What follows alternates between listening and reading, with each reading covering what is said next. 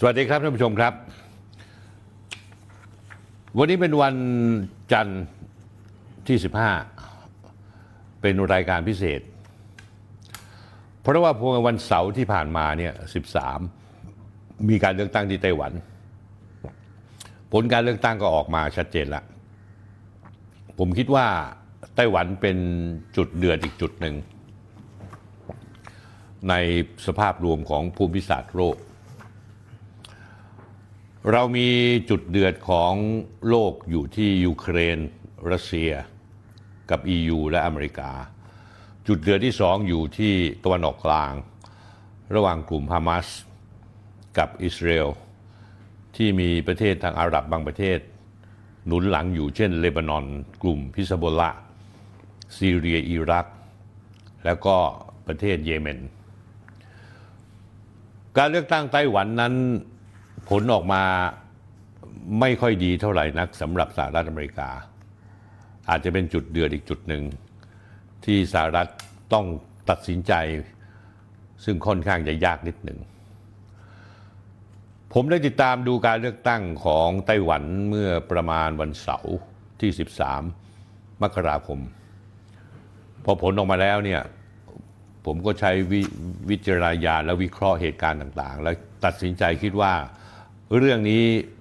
เพื่อเป็นโบนัสให้กับ FC ท่านผู้ชมที่ดูรายการคุยทุกเรื่องสนธิผมเลยตัดสินใจออกรายการนี้ในวันนี้และเวลานี้เพื่อให้ท่านผู้ชมได้ทันต่อเหตุการณ์อย่างลึกซึ้งนะครับก็ค่อนข้างจะเหนื่อยครับแต่ว่าเพื่อท่านผู้ชมก็จะทำให้วันนี้ก็เลยแต่งตัวตามสบายเพราะว่านี่คือชุดทำงานของผมตามปกติเสื้อคอกลมสีดำนะครับเป็นอย่างนี้มาตลอดนะฮะเมื่อวันเสาร์ที่13มกราคม2567ผลการเลือกตั้งออกมาแล้วนะฮะปรากฏว่าอันดับหนึ่งคือนายไล่ชิงเต๋อตัวแทนจากพรรคประชาธิปไตยก้าวหน้าคือพรรคของนางไช่อิงหวนอดีตประธานาธิบดีของไต้หวันได้คะแนนเสียง 40.05% 5.5 ล้านกว่าเสียง 5,586,019 เสียงอันดับที่สองคือนายโหโยอี้หยีพรรคก๊กมินตั๋งได้อยู่ 33.49% 4,671,021 คะแนนเสียงอันดับที่3คือนายเคอหวนเจ๋อพรรคประชาชนไต้หวันได้คะแนนที่ 3,690,466 คะแนน 26.46% การเลือกตั้งครั้งนี้ประชาชนชาวไต้หวันออกมาใช้สิทธิ์ประมาณ 19.5 ล้านคนมีคนลงคะแนนเสียงประมาณ14ล้านคนคิดเป็นอัตราส่วนประมาณ 71.8% ซึ่งลดลงมาจากเมื่อ4ปีที่แล้วประมาณ 3%ผลการเลือกตั้งครั้งนี้ท่านผู้ชมครับทำให้นายไล่ชิงเต๋อจะขึ้นครองตำแหน่งประธานาธิบดีไต้หวันคนต่อไปต่อจากประธานาธิบดีหญิงไช่อิงหวนจากพรรคประชาธิปไตยก้าวหน้าและถือเป็นครั้งแรกในรอบ24ปีนับจากปี2543ที่พรรคการเมืองพรรคหนึ่งในไต้หวันสามารถชนะการเลือกตั้งครองอำนาจปกครองสมัยที่3ติดต่อกันในช่วง20ปีที่ผ่านมานั้นพรรคการเมืองใหญ่คือพรรคก๊กมินตั๋งกับพรรคประชาธิปไตยก้าวหน้าผลัดกันแพ้ผลัดกันชนะต่างชนะการเลือกตั้งครองอำนาจปกครองไต้หวันคนละ2สมัยติดต่อกันนะฮะท่านผู้ชมครับถ้าเราย้อนไปที่ประวัติศาสตร์ช่วงก่อนหน้าปี2543 คศ 2000 นั้นเกาะไต้หวันถูกปกครองภายใต้อิทธิพลของพรรคก๊กมินตั๋งที่ก่อตั้งขึ้นโดยดรซุนยัตเซนบนแผ่นดินใหญ่จีนเมื่อ105ปีก่อนในปี2462หรือคศ1919มาอย่างยาวนานหลังสิ้นสุดสงครามโลกครั้งที่2และพรรคก๊กมินตั๋งพ่ายแพ้สงครามกลางเมืองในจีนปี2492พรรคก๊กมินตั๋งที่นำโดยจอมพลเจียงไคเชกก็ย้ายรัฐบาลมาอยู่ที่เกาะไต้หวันโดยพรรคก๊กมินตั๋งเป็นรัฐบาลที่ปกครองไต้หวันใช้ชื่อทางการว่าสาธารณรัฐจีน Republic of China มาตลอดเวลา50กว่าปีนะฮะ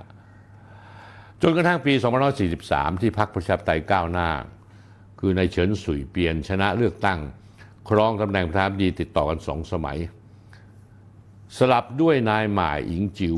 จากพรรคคอมมิวนิสต์ 2 ปีสมัยและพลิกกลับมาเป็นนางไช่อิงหวนจนถึงปัจจุบันอีก2 สมัยอย่างที่ผมพูดไปแล้วนะฮะท่านผู้ชมครับถ้าเราดูผลการเลือกตั้งเนี่ยฮะพรรคประชาธิปไตยก้าวหน้าเหมือนชนะแต่แท้จริงแล้วกลับแพ้ทำไมถึงแพ้ผมได้เกริ่นให้ฟังแล้วในรายการคุณทุเรื่องสนธิเมื่อวันศุกร์ที่ 12 ก่อนการเลือกตั้งไต้หวัน1 วันถ้าพรรคประชาธิปไตยก้าวหน้าโดยนายไล่ชิงเต๋อชนะการเลือกตั้งแบบไม่ขาดลอยหรือไม่แลนด์สไลด์คือคะแนนเสียงไม่เกิน 50%เขาจะเจอความยุ่งยากอย่างแน่นอนเนื่องจากพรรคประชาธิปไตยก้าวหน้าเขากลายเป็นเสียงข้างน้อยในสภาภาพความปั่นป่วนโอลหม่านและการทะเลาะเบาะแว้งตบตีกันในสภาอาจจะหวนกลับคืนมาอีกครั้งหนึ่งทั้งนี้ผลการเลือกตั้งอย่างเป็นทางการนั้นบ่งชี้ว่าคะแนนในโหโยหยีจากพรรคกุมินตังซึ่งได้คะแนน 4,670,000 ล้านคะแนนเมื่อรวมกับคะแนนของนายเคอเจอหวนจากพรรคประชาชนไต้หวันได้ 3,690,000 คะแนนรวมกันแล้วเท่ากับ 8.36 ล้านคะแนนมากกว่าคะแนนของนายไล่ชิงเต๋อจากพรรคประชาชนก้าวหน้าซึ่งได้แค่ 5,580,000 ล้านคะแนนชนะไปตั้ง 3 ล้านกว่าคะแนนก็เท่ากับว่าถึงแม้นายไล่ชิงเต๋อของพรรคประชาธิปไตยก้าวหน้าที่มีแนวคิดสนับสนุนให้ไต้หวันเป็นเอกราชจะชนะการเลือกตั้งเป็นประธานาธิบดีต่อจากนางไช่อิงหวนแต่ว่านี่เป็นครั้งแรกในรอบ 20 ปีที่ผู้สมัคร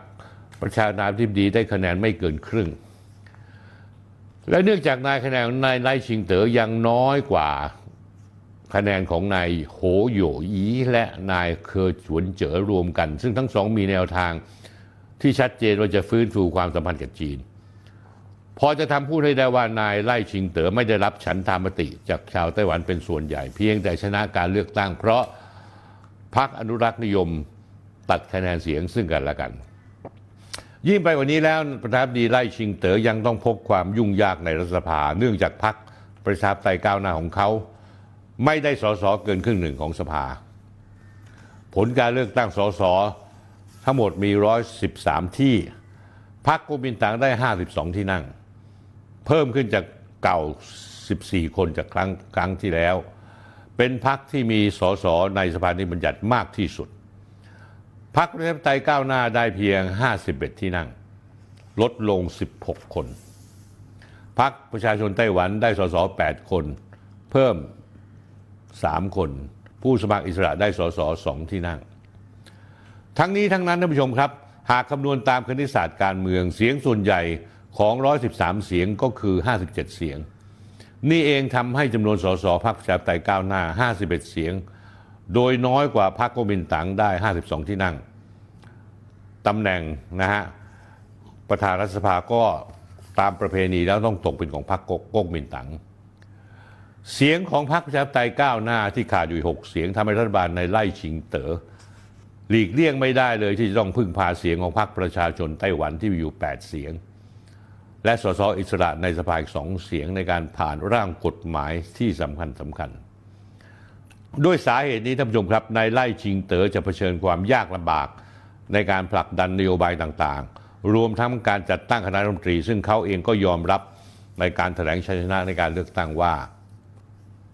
เขายินดีที่จะใช้บุคลากรโดยไม่แบ่งแยกพรรคการเมืองพร้อมที่จะพิจารณาข้อเสนอที่เป็นประโยชน์แม้จะมาจากพรรคการเมืองต่างขั้วและหวังว่าจะได้ทำงานด้วยความสามัคคีกันในอนาคตเพราะฉะนั้นแล้วเนี่ยผลคะแนนการเลือกตั้งเมื่อวันเสาร์ที่ผ่านมาทั้งในการเลือกประธานาธิบดีของนายไล่ชิงเต๋อและจำนวนส.ส.ของพรรคประชาธิปไตยก้าวหน้าทำให้เขาอ้างความชอบธรรมไม่ได้อย่างเต็มปากเต็มคำในการดำเนินการต่างๆรวมทั้งการประกาศเอกราชและเปิดหน้าชนกับรัฐบาลปักกิ่งผมจะเล่าบทวิเคราะห์กันให้ฟังนะครับนายไล่ชิงเต๋อตอนนี้ส่อแววซ้ำรอยในเฉินสุยเปียนสภาวะการที่ประธานาธิบดีไม่ได้รับการสนับสนุนจากส.ส.เสียงข้างมากในสภาเช่นนี้เคยเกิดขึ้นมาแล้วในการเลือกตั้งไต้หวันเมื่อปี 2543 หรือเมื่อ 24 ปีที่แล้วนายเฉินสุยเปียนจากพรรคประชาธิปไตยก้าวหน้าชนะการเลือกตั้งเป็นประธานาธิบดีด้วยคะแนนเสียงเพียง 39.3% ครั้งนั้นก็เป็นการแข่งขันกัน3คนเช่นกัน คือนายเฉินสุยเปียนจากพรรคประชาธิปไตยก้าวหน้านายเหลียนจั่นจากพรรคก๊กมินตั๋งนายซ่งฉู่อีแกนนำพรรคก๊กมินตั๋งที่มีเรื่องขัดแย้งภายในพรรคและแยกตัวมาลงสมัครในนามอิสระในการเลือกตั้งเมื่อ23ปีที่แล้วนายเฉินสุยเปียนชนะการเลือกตั้งได้เป็นประธานาธิบดีด้วยคะแนนเสียงเพียง 39.3% ห่างจากนายซ่งฉู่อีซึ่งได้คะแนนเสียงถึง 36.84% เพียงไม่ถึง 3% ในเวลานั้นนายเฉินสุยเปียนได้สร้างประวัติศาสตร์ยุติการปกครองนาน55ปีของพรรคก๊กมินตั๋งแต่ว่าท่านผู้ชมรู้ไหมว่าหลังที่เขาสาบานตนเป็นผู้นำไต้หวันเสรีได้ไม่นานเขาเผชิญการท้าทายจากเกมการเมืองในสภาการต่อรองของกลุ่มอำนาจต่างๆข้าราชการเกียร์ว่างการต่อรองของผลประโยชน์ของกลุ่มทุนต่างๆนายเฉินสุยเปียนขนาดยอมให้อดีตรัฐมนตรีว่าการกระทรวงกลาโหมที่เป็นคนพรรคก๊กมินตั๋งมาเป็นนายกเปิดเจรจาข้ามขั้วกับนายเหลียนจั่นประธานพรรคก๊กมินตั๋งให้ช่วยยุติศึกในสภายอมให้ข้าราชการระดับสูงที่เป็นกลุ่มอำนาจเก่าเกือบทั้งหมดแต่การเสียเวลาไปกับการรับมือการลองของจากฝ่ายราชการกลุ่มในพรรคตัวเองที่อยากได้ตำแหน่งพรรคฝ่ายค้านที่ป่วนสภาและสารพัดกลุ่มประโยชน์ทำให้ไม่มีเวลาที่จะทำมาหากินทำงานคะแนนนิยมนายเฉินสุยเปียนก็ตกต่ำลงอย่างกราวรูดในเวลาไม่ถึง2ปีสุดท้ายเฉินสุยเปียนก็พ่ายแพ้ต่ออำนาจทุนครอบครัวของเขาเกี่ยวข้องกับกรณีคอร์รัปชันอย่างมหาศาลด้วยเหตุนี้นายเฉินสุยเปียนจากฮีโร่ผู้นำพรรคประชาธิปไตยก้าวหน้าที่ชนะการเลือกตั้งกลับกลายเป็นผู้ทำให้พรรคประชาธิปไตยก้าวหน้าแพ้เลือกตั้งอย่างยับเยินแถมพรรคยังติดหนี้ก้อนโตถึงขนาดไม่มีแกนนำคนไหนอาสามาเป็นหัวหน้าพรรคจนต้องขอร้องผู้หญิงตัวเล็กๆมาช่วยกอบกู้พรรคที่หน่วยสภาพสลักหักพังคนนั้นคือนางไช่อิงหวนหรือที่ผมตั้งฉายาว่านางกุ้ยไช่ด้วยเงื่อนไขต่างๆบทเรียนประวัติศาสตร์และข้อจำกัดจากการผลการเลือกตั้งเมื่อวันเสาร์ที่13มกราคมที่ผ่านมานี้ย่อมสร้างความปวดเสียนเวียนกล้าวอย่างยิ่งให้กับบรรดาชาติมหาอำนาจอย่างอเมริกาและยุโรปที่ตลอดมาหนุนหลังในไล่ชิงเต๋อและพรรคประชาธิปไตยก้าวหน้าหวังที่จะใช้ไต้หวันเป็นเครื่องมือในการแทรกแซงภูมิภาคนี้และใช้ไต้หวันเป็นหมัดเด็ดในการยั่วยุและปิดล้อมจีนทีนี้เรามาลองดูความเห็นของทางฝั่งจีนแผ่นดินใหญ่บ้างนายเฉินปินหวาโฆษกสำนักงานกิจการไต้หวันหน่วยงานของรัฐบาลจีนปักกิ่งได้รีบตั้งโต๊ะแถลงในคืนวันเสาร์ที่13มกราคมหลังทราบผลการเลือกตั้งระบุว่าผลการเลือกตั้งประธานาธิบดีและสภาที่ดิบจัดไต้หวันครั้งนี้ไม่ได้สะท้อนเสียงส่วนใหญ่ที่เป็นเจตจำนงของประชาชนชาวไต้หวันฝั่งจีนระบุด้วยว่าการเลือกตั้งครั้งนี้ไม่สามารถเปลี่ยนทิศทางการพัฒนาและสถานการณ์พื้นฐานในความสัมพันธ์ทั้งสองฝ่ายช่องแคบไต้หวันไม่อาจเปลี่ยนความหวังร่วมกันของพี่น้องร่วมชาติทั้งสองฝั่งช่องแคบไต้หวันที่นับวันยิ่งสนิทชิดเชื้อไม่อาจเปลี่ยนแปลงการรวมชาติมาตุภูมิเราจะแก้ปัญหาไต้หวันบรรลุการรวมชาติยืนหยัดหลักการจีนหนึ่งเดียวภายใต้ฉันทมิติ92ยืนหยัดต่อต้านความเคลื่อนไหวของกลุ่มลัทธิแบ่งแยกดินแดนและการแทรกแซงจากอิทธิพลใหม่ภายนอกซึ่งหมายถึงอเมริกาและยุโรปนาโต้ EU ฉันทมิติ92หรือว่า1992 Consensus คือการรับรองหลักการหนึ่งจีนซึ่งผู้แทนสาธารณรัฐประชาชนจีนผู้แทนไต้หวันได้ประชุมกันที่ฮ่องกงในเดือนพฤศจิกายนเมื่อ 2535 31 ปีที่แล้วบรรลุข้อตกลงหลักการหนึ่งจีนโดยทั้งสองฝ่ายรับรองว่าในโลกนี้มีเพียงจีนเดียวทั้งจีนแผ่นดินใหญ่และไต้หวันต่างก็เป็นจีนเหมือนกันแต่ทั้งสองฝ่ายต่างมีการแถลงคำจำกัดความของหนึ่งจีนของตนเองด้วยผลของการเลือกตั้งในไต้หวันที่ออกมาแบบนี้ท่านผู้ชมรู้ไหมอาจจะเป็นสายสำคัญท่านผู้ชมที่ทำให้เมื่อวันเสาร์ที่13มกราคมตามเวลาในสหรัฐประธานาธิบดีโจไบเดนต้องกัดฟันกรอดเลยนะกล้ำกลืนตอบคำถามผู้สื่อข่าวเกี่ยวกับผลการเลือกตั้งไต้หวันว่าอเมริกาไม่สนับสนุนการประกาศแยกเอกราชของไต้หวัน ผลการเลือกตั้งไต้หวันเมื่อเสาร์ที่ผ่านมาทำให้แผนการอเมริกาในการจุดไฟสงครามใน3ภูมิภาคทั่วโลกยุโรปคือยูเครนตะวันออกกลางอิสราเอลฮามาสและเอเชียแปซิฟิกไต้หวันนั้นกระทบกระเทือนอย่างหนักท่านผู้ชมครับเรามารู้จักนายไล่ชิงเต๋อหรือชื่อภาษาอังกฤษชื่อวิลเลียมไล่นายไล่เกิดวันที่6ตุลาคม2502ปัจจุบันอายุ64ปีพื้นที่ที่เกิดคือเหมืองถ่านหินหลิวเฉิงเมืองว่านหลี่เทศมณฑลไทเปปัจจุบันนี้คือเขตจงจวงหลี่เขตว่านหลี่เมืองนิวไทเปครอบครัวเขายากจนมากพ่อเสียชีวิตไปนานแล้วแม่ต้องเป็นคุณแม่เลี้ยงเดี่ยวลูก6คนไล่ในไล่จบประถมศึกษามัธยมที่ไทเปเขาเป็นคนเรียนเก่งมากเขาสอบเข้าศึกษาต่อด้านการแพทย์ณมหาวิทยาลัยแห่งชาติไต้หวันในไทเปก็คือกัวลี่ไต้หวันต้าเฉีย National Taiwan University มหาวิทยาลัยที่ผมเคยไปเรียน1ปีเมื่อคศ1965หลังจากจบปริญญาตรีแล้วไล่ชิงเต๋อสมัครเป็นทหารครั้งแรกได้รับเลือกให้ไปประจำการที่เกาะจินเหมินหรือที่พวกเรารู้จักกันดีในชื่อคีมอยดำรงตำแหน่งเป็นหัวหน้าแพทย์ทหารนะฮะปลดประจำการแล้วเขาก็มาทำงานศึกษาต่อที่โรงพยาบาลมหาวิทยาลัยแห่งชาติ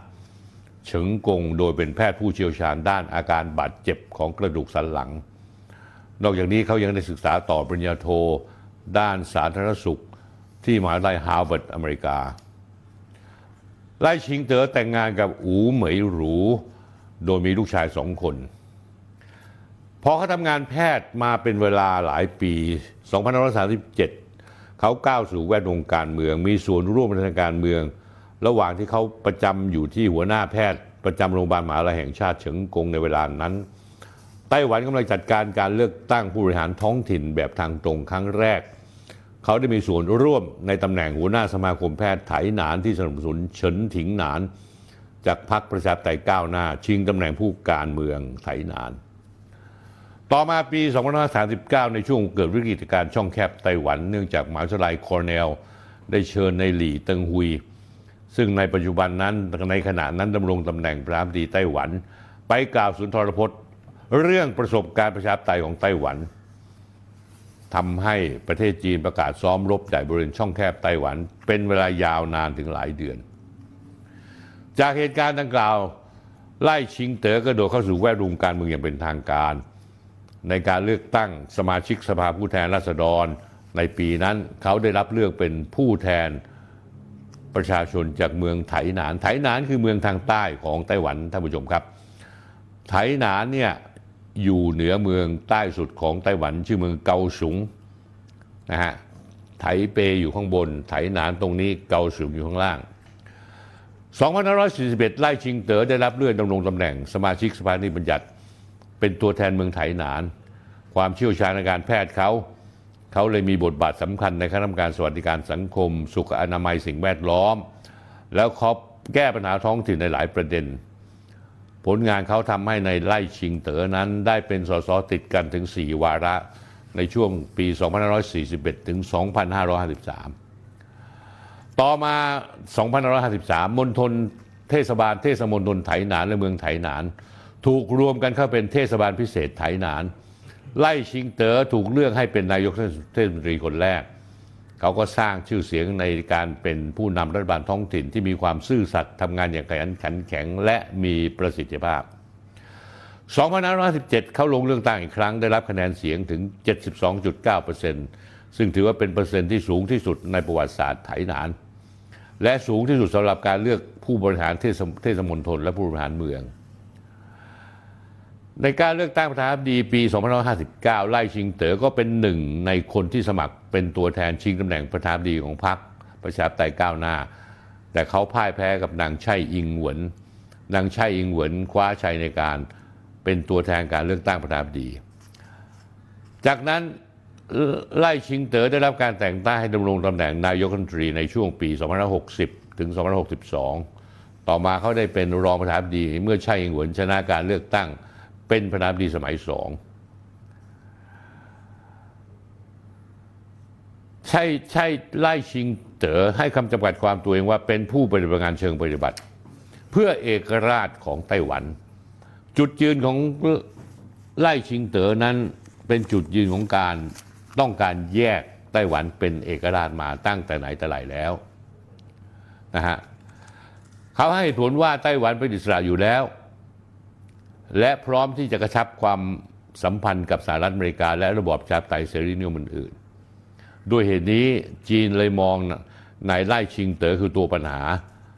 ซึ่งจะเป็นหมากที่สร้างความปั่นป่วนให้กับนโยบายจีนเดียวครับท่านผู้ชมครับถ้าพูดถึงเรื่องการเลือกตั้งไต้หวันและผลของมันแล้วเราไม่พูดถึงบทบาทของอเมริกาที่มีต่อการเลือกตั้งครั้งนี้ก็คงจะไม่สมบูรณ์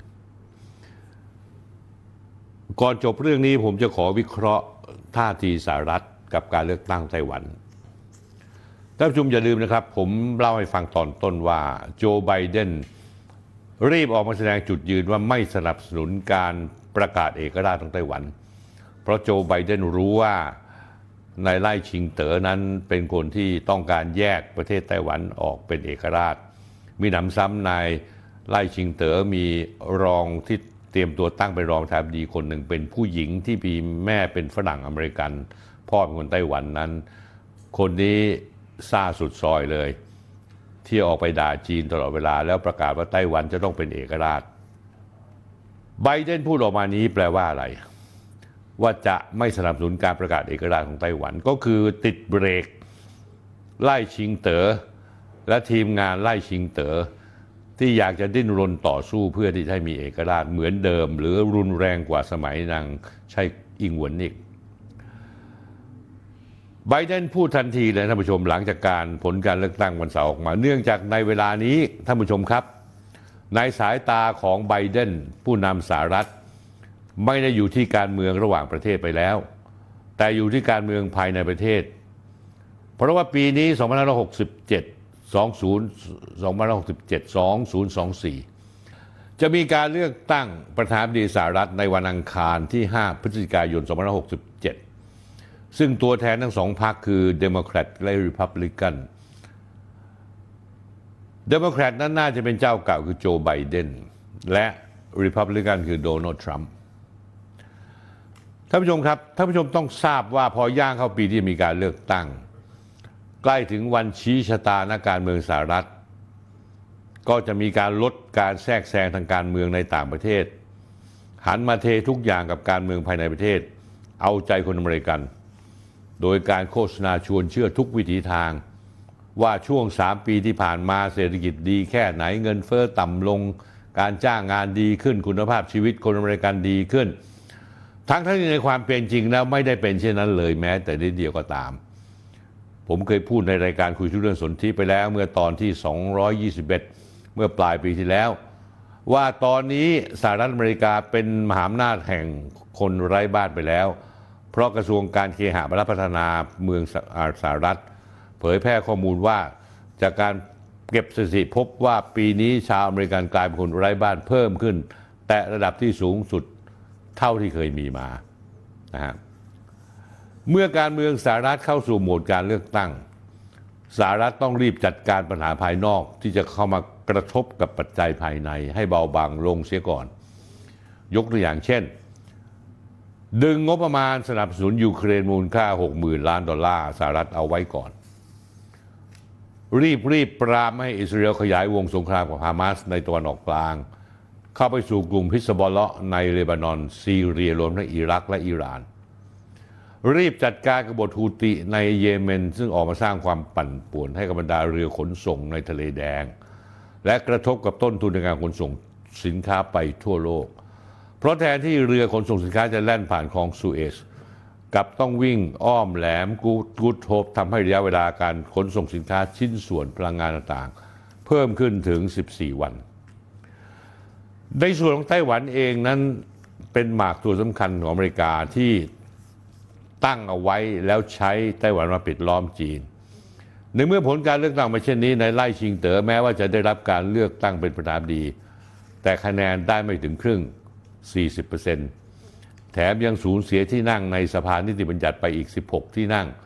ได้สสเพียง51คนยังแพ้พรรคก๊กมินตั๋งซึ่งได้52คนปัจจัยเหล่านี้ทำให้นายไล่ชิงเต๋อเหมือนกับเป็นประธานาธิบดีเป็ดง่อยคือเป็นประธานาธิบดีได้แต่ผ่านกฎหมายอะไรก็ยากลำบาก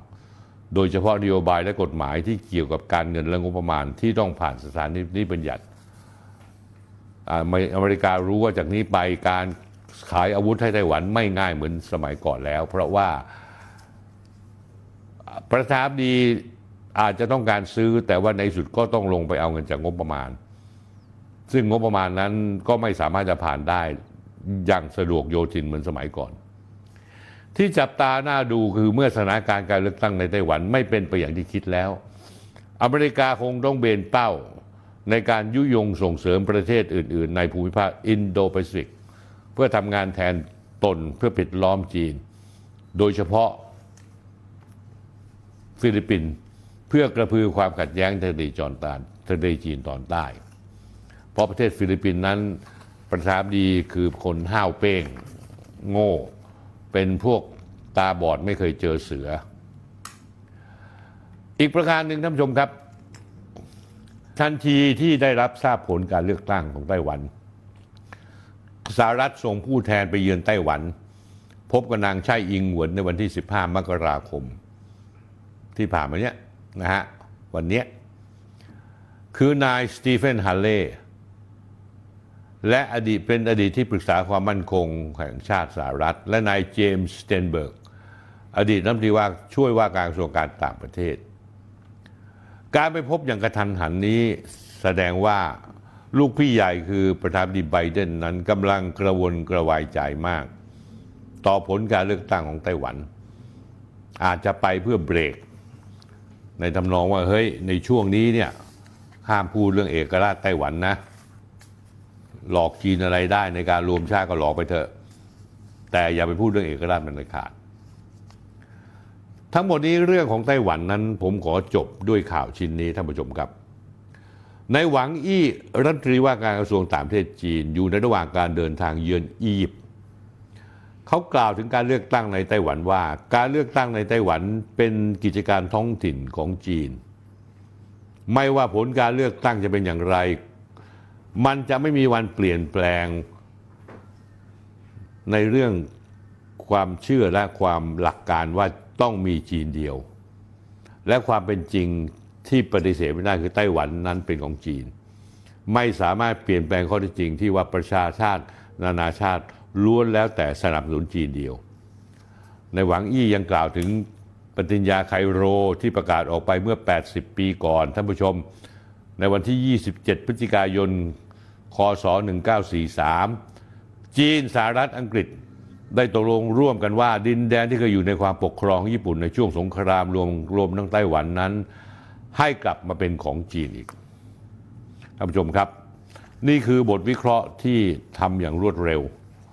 ทำให้ท่านผู้ชมถ้าตั้งใจฟังดีๆแล้วจะเข้าใจผลของการเลือกตั้งไต้หวันนัยยะที่มีต่อภูมิรัฐศาสตร์ทางการเมืองของโลกนี้ของภูมิภาคนี้นะแล้วสิ่งที่จะเกิดขึ้นจากนี้ต่อไปท่านผู้ชมคงจะพอเดาออกแล้วนะสรุปง่ายๆคือว่าการเรียกร้องเป็นเอกราชของไต้หวันนั้นอาจจะต้องลดเสียงลงไปหรืออาจจะไม่ยอมพูดอีกต่อไปเพราะอย่างผมเรียนให้ทราบเมื่อวันที่12ศุกร์ที่12ที่แล้วผมบอกว่าจีนมีมาตรการอีกมากมายที่จะบีบไต้หวันบีบให้ตายคลายก็รอดครับก็วันนี้ก็พอเพียงแค่นี้นะครับเป็นรายการพิเศษสำหรับท่านผู้ชมโดยเฉพาะก็ขอลาท่านผู้ชมเพียงแค่นี้นะครับสวัสดีครับถ้าอยากดูรายการนี้ไม่มีอะไรสะดุดหรือติดขัดกดไลค์กด Follow และกดแชร์ YouTube ก็เช่นกันท่านผู้ชมครับเมื่อท่านเข้า YouTube เพื่อดู YouTube เนี่ยถ้าให้ท่านกด Subscribe แล้วกดไลค์แล้วก็แชร์ด้วยกดกระดิ่งที่ YouTube นะฮะท่านผู้ชมครับอย่าลืมนะครับท่านผู้ชม